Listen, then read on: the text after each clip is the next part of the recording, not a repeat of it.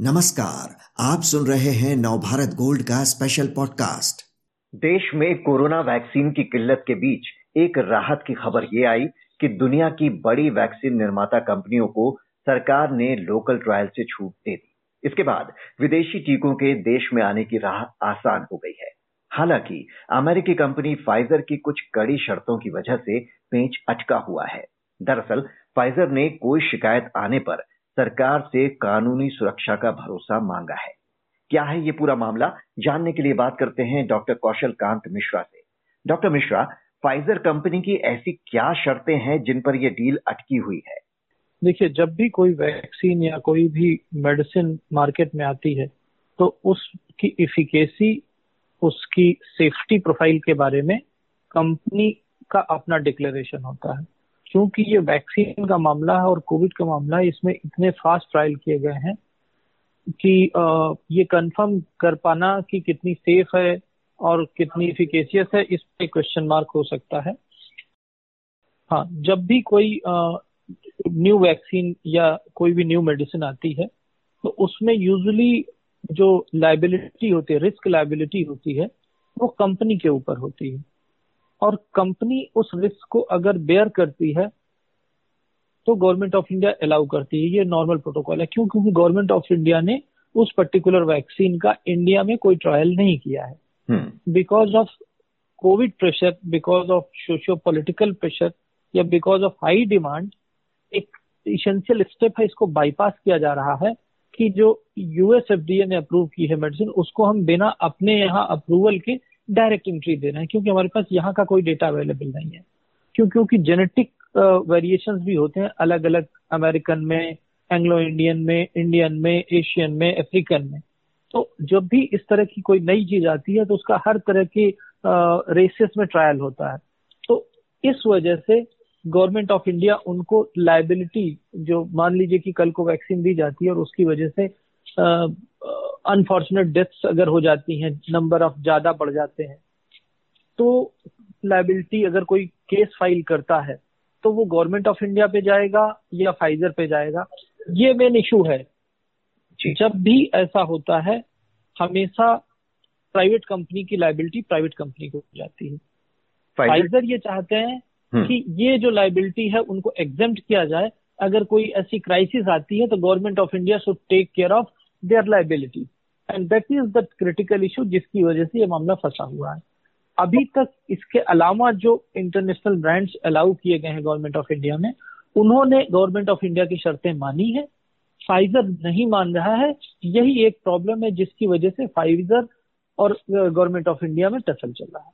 जो बाकी कंपनियों की आपने बात की क्या उन कंपनियों की शर्तों में ये वाला पेच नहीं है जो फाइजर का उन्होंने उन्होंने गवर्नमेंट ऑफ़ इंडिया की शर्तें मान ली है। उन्होंने ये कहा कि अगर कोई लाइबिलिटी आती है तो कंपनी शेयर करेगी उसको।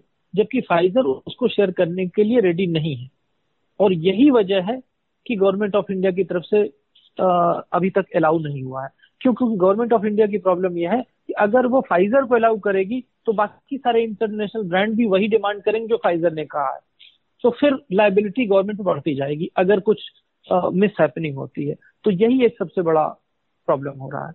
फाइजर के टीके की अगर बात करें तो दुनिया में कहीं भी किसी भी प्रकार के कोई गंभीर साइड इफेक्ट्स का मामला क्या अभी तक आया है? गंभीर साइड इफ़ेक्ट का एडल्ट में मामला नहीं आया है हम्म। लेकिन बच्चों में भी तो फाइजर अपना वैक्सीन प्रोड्यूस प्रमोट कर रहे हैं।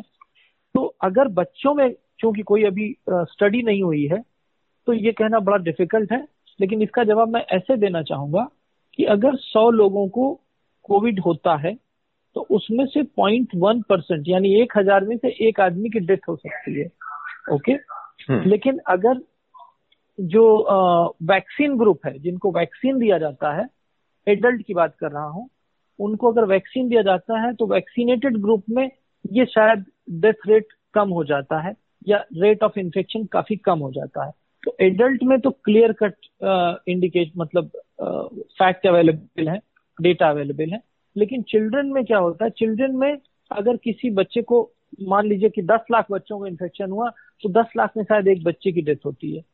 अगर वैक्सीन देंगे, उसमें क्या वैक्सीन ग्रुप भी तो एक तरह से एक आर्टिफिशियल इन्फेक्शन क्रिएट करना हुआ।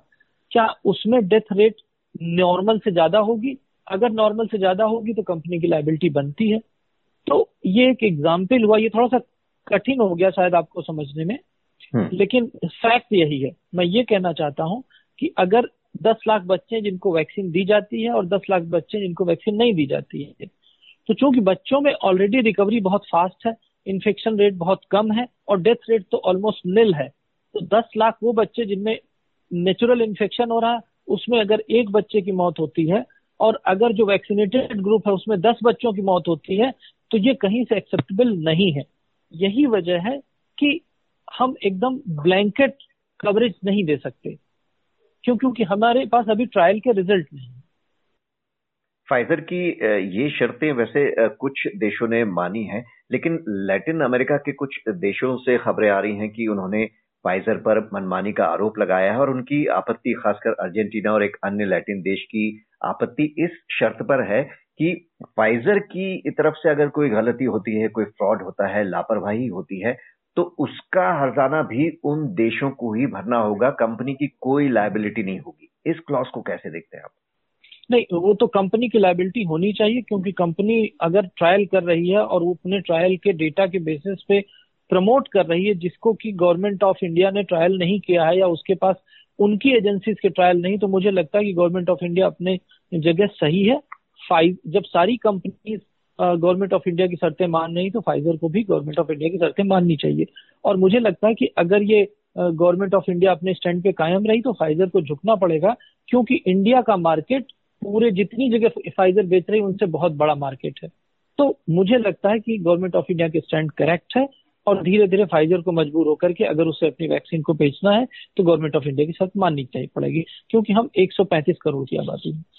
जी अगर फाइजर झुकता है और ये डील हो जाती है क्या लगता है ये वैक्सीन देश में कब तक उपलब्ध हो पाएगी फिर?